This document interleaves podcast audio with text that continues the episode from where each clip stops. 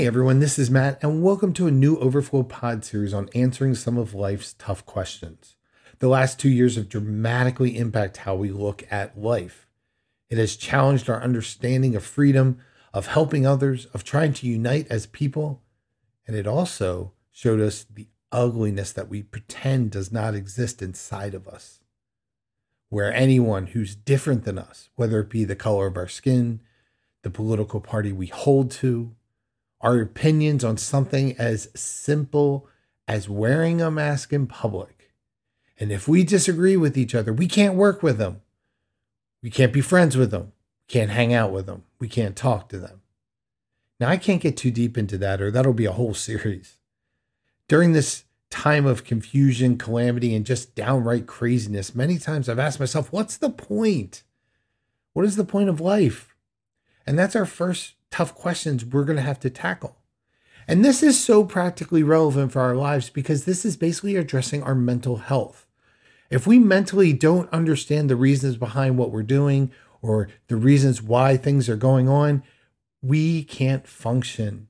And we need that so that we can make right decisions because it doesn't matter how many things we do physically or making the right choices. If we don't know the reasons why we're making them, it can feel empty or hollow. In Ecclesiastes chapter 7 verse 24 it says, "How can anyone discover the meaning of life?" It's important to know the meaning because when you don't understand it, it causes all kinds of negative effects in your life. Ecclesiastes chapter 1, the Bible says there's five results that happen in your life when you don't know what the purpose of life is. First result, life seems useless. You spend your life working, and what do you have to show for it? If you don't know the meaning of life, why not just sleep in? What's the point? Second result life seems tiresome. It's like we're spinning our wheels, running in circles, running on a treadmill. We're never hitting the finish line. The sun goes, rises, and goes down. In Ecclesiastes, God uses the rotation of the earth as an illustration. The cycles of weather. The wind goes round and round the cycles of evaporation and rain. It rains, goes into a river, then to the ocean, then evaporates. Life just seems like one big circle. And a song has even been made about it The Circle of Life. Okay, no Lion King Grammy for singing for me. Just about the time you take down the Christmas lights, it's time to put them back up again. We're just going in circles and it seems tiresome. Everything leads to weariness. Third result without a purpose. Life seems unfulfilling. There's no satisfaction. No matter how much we see, we're never satisfied. No matter how much we hear, we're not content. We are restless. If you don't realize how restless you are, why do you think we invented the remote control? You know how many times you changed the remote control? I remember when I was a kid, I'd be flipping through the channels and my parents would get so mad at me. Can't you stay on one thing? I'm like, no, because it's unfulfilling. Ecclesiastes say history repeats itself. There's nothing new. I've seen it all. I've heard it all. And you know what the writer says of Ecclesiastes? I'm bored. It's useless, tiresome, unfulfilling. Fourth result life is insignificant. Life seems insignificant when you don't know the purpose. No one remembers what happened in the past. No one's going to remember in the days to come. There's a surety of obscurity because fame is fleeting. Your name could be in the lights today and tomorrow it's forgotten. Nobody's going to remember you. You know, 20 years ago, can you remember who was the loser in the Super Bowl? I can't. 25 years ago, I remember at the time. I can tell you the winners, can't tell you the losers. I forget. You set the records for track, and tomorrow they're broken by somebody else, and you're forgotten. There's people who spends loads of cash to get their name on buildings, trying to preserve their name. Most of you went to college and went to a school where every building had a name on it. Do you remember them? Do you even care? Do you even know anything about it? I don't. I don't even know if they're male or female. Don't know. Don't care. It's just the name of a building. Life just seems insignificant when you don't know the purpose. And the fifth result is life seems uncontrollable. You can't straighten out what's crooked, what's bent. You can't count the things that aren't there situations beyond our control. You ever tried to straighten out something that's crooked? It's never the same. A relationship that just refused to be straightened out? You tried to solve a problem you just couldn't figure out? Change somebody or a circumstance and just can't do it? There are some things in life, no matter how hard you try, you just can't fix. And Solomon, the writer of Ecclesiastes, comes to the conclusion in chapter 1, in verse 14. He says, I've seen all the things that are done under the sun, and all of them are meaningless, a chasing after the wind. See, when you don't know the point of life, you have three options. First option, you can make up a meaning. A lot of people do this. We have time, we're made to have something at the center of our life, so we just make it up. And if we don't have God there, then we put something else there. Maybe it's sports, having fun, work, whatever. What are you what we're into? We put that at the center. We try to fill our life in with meaning. And people frantically try to find meaning in their life, but inside they know it doesn't work. This is the fallacy of humanism. Three of the greatest minds in Western civilization, Marx, Freud, and Darwin, all three of them came up with the same thing. They all said, You came from nothing, you're going to nothing. We all came from the primal ooze, and you're just some evolutionary blob. You weren't created, you're just a cosmic accident. They also said when you die, that's it. There's nothing left. And the human humanist comes along to them and says, Oh no, you so what if you came from nowhere and you're going to nowhere? But while you're here on life, you your your life can have meaning, value, and dignity. I have no respect intellectually for humanists. I mean, it's mm. intellectually dishonest to say since you didn't come from anywhere and you're just a freak accident, then how can you have dignity in life? How can you matter? Now, we know it's not true, but if there is no God, no eternity, no day of accounting, we're not accountable for anything. If God didn't create us, then have the intellectual guts to admit that your life doesn't matter. It just doesn't matter because you're just a complex mistake. Now, I don't believe this because the Bible tells us differently. The Bible says you do matter. But when people don't know the purpose of life, we just try to make something up. And we have and we try to justify all kinds of crazy logic to, to make it make sense. The second thing we do is we just escape. Life has no meaning, just escape.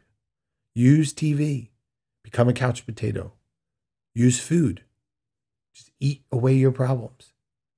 Sex, drugs, movies, you name it. The ultimate escape is suicide. And we have an epidemic of suicide right now. As of three years ago, there are 130 suicides every day in America. And you know how many attempts there are? 3,780 a day. Whoa. And those numbers, I'm sure, have increased with the pandemic. If you don't know the meaning of life, the ultimate thing is despair. What am I doing? Life is useless, it's pointless, repetitive, unfulfilled, and insignificant. What are the alternatives? Try to make up some meaning? Well, that doesn't work. Yeah, try to escape. You know what escaping does? All it does is create pain for those around you that your loved ones must face every day of their lives. Third, you can discover what the real meaning of life is. Now, fortunately, God told us. He told us what the meaning of life is. Ephesians chapter 1, verse 4 and 5. Long ago, even before he made the world, God chose us to be his very own through what Christ would do for us with his love. His unchanging plan has always been to adopt us into his own family by sending Jesus to die for us. And he did this because he wanted to. What's the point of life? What was God's purpose in creating the world? In creating us? You're made to be loved. You're created as an object of God's love. God made you just to love you. The Bible says that God is love. It doesn't say he has love, it says he is love. If I have love, but I don't bestow it on a person or thing or animal, that love is useless. You were created by God simply to be loved and to adopt us into his family. You know, I was thinking about that as I was going over this. I was like, why did we have kids? I was like, I just wanted to love them. I just wanted to love them completely, 100%. I didn't love, I didn't have them to carry on my name. I didn't have them so that they could achieve something that I didn't achieve. I didn't have them so that they could go after um, all the regrets that I have in life. No. We had them just to love them. I remember having a conversation with her. We waited nine years before we had kids because we didn't know if we wanted them. And then we got to a point she says, I want to share my love with them. And that's why we had them. Like if it's meant to be, it's meant to be. Because we didn't even know if we could have kids. Ephesians 1:10 says, and this was his purpose, that when the time is right, he will gather us all together to be with him in Christ forever. History is moving towards an appointed destiny, and you are personally are moving towards an appointed destiny. Life is not a cycle just going round and round. It's linear. It's not circular. We're moving towards something. See, God first made you to love you, to be a part of his family. And he says one day he's going to gather everybody who's a part of his family forever. See, what's life? Life is simply preparation for eternity. He set eternity in the hearts of men, the psalm says. Psalm 33 says his purposes last eternal. It's not just for the 60, 70, 80, 90 years you live here on earth, but forever. And if I were to hold up a yardstick, imagine your life to be the first inch. Those are the first 60 to 90 years of your life. And the rest of that is eternity. You're going to spend most of your time on the other side of it. And the Bible teaches that life is simply just a prep school. It's like a dress rehearsal, like a trial run. It's not just here now that matters, it's preparation. See, heaven is a perfect place, and you have to be perfect to go there. Jesus is the only perfect one, and through him we can go when we put our trust in him. And we need to use this life, God says, to prepare for it. How do we do that? How do we prepare for eternity? There are four things God wants to do in our life. Here's where the practical things come in. What can we do with this purpose? Number one, we can get to know God. So we have to first establish our relationship with Him the same way you do with everybody else. So you spend time with them, share with them, enjoy them, listen to them, communicate. You communicate to God, so you talk to Him, prayer. You listen to Him through His Word, spend time with Him, meditate. You know, God just doesn't want us to have a religion with rituals where we say the same prayer and the same things over and over again. No, he wants a relationship. Now, I, with my kids, I don't want them to have some rote relationship. I want it to be fluid. I want them to have a relationship. You know, the other day, I wasn't feeling well. I was laying in my bed. My daughter comes in, lays behind me, and gives me a hug.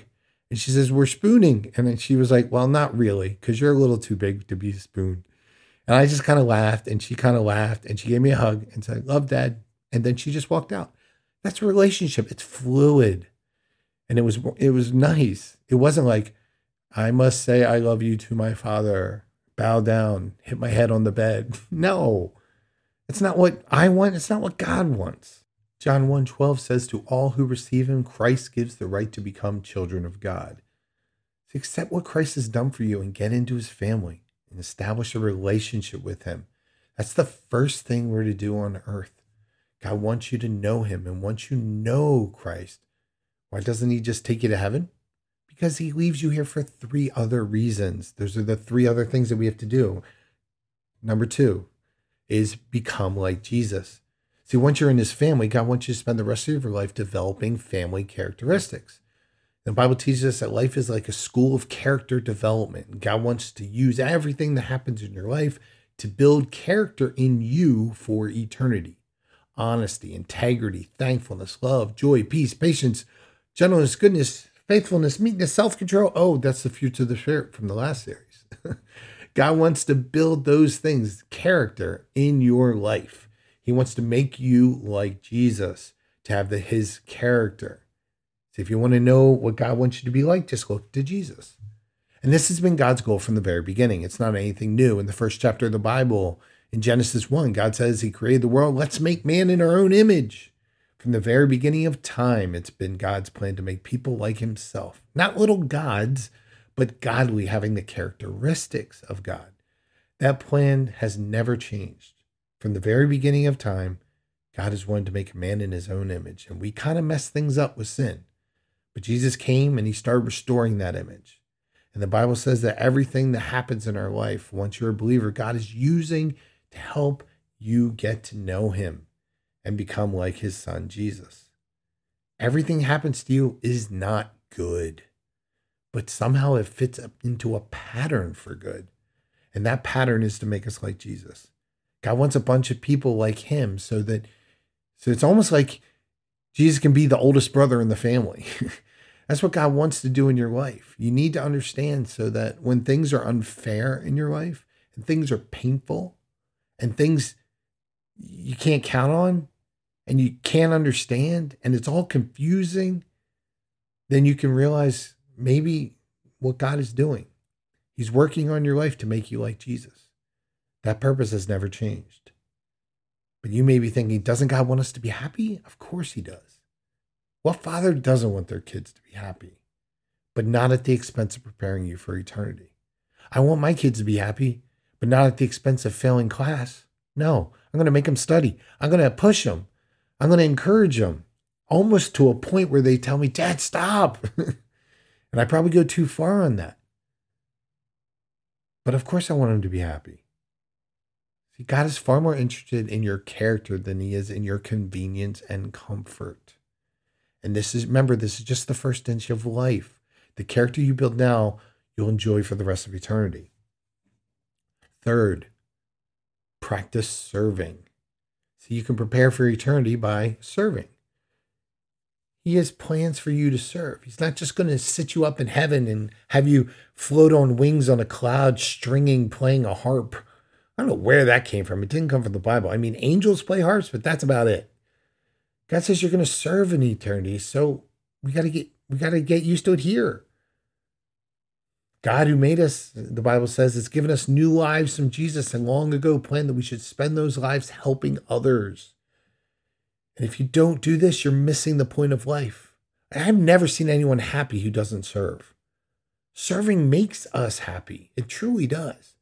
God has given you talents and abilities, and He wants you to develop them. Meaning in life comes from serving.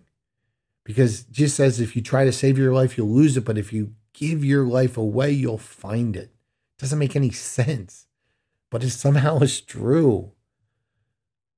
The person who holds on to his life, who tries just to live for himself, they're going to be unsatisfied, unfulfilled, no meaning in life, bored.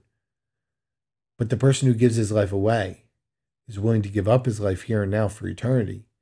In the meantime, they're going to enjoy it here. Matthew 25, Jesus says, If you've been faithful in a few things, you'll be faithful in a lot of things. God is watching how you serve, and how you serve determines the level of service you're going to get in eternity. God says, give your life away now. Don't live for the ter- temporary, live for eternity. There's more to life than just the here and now.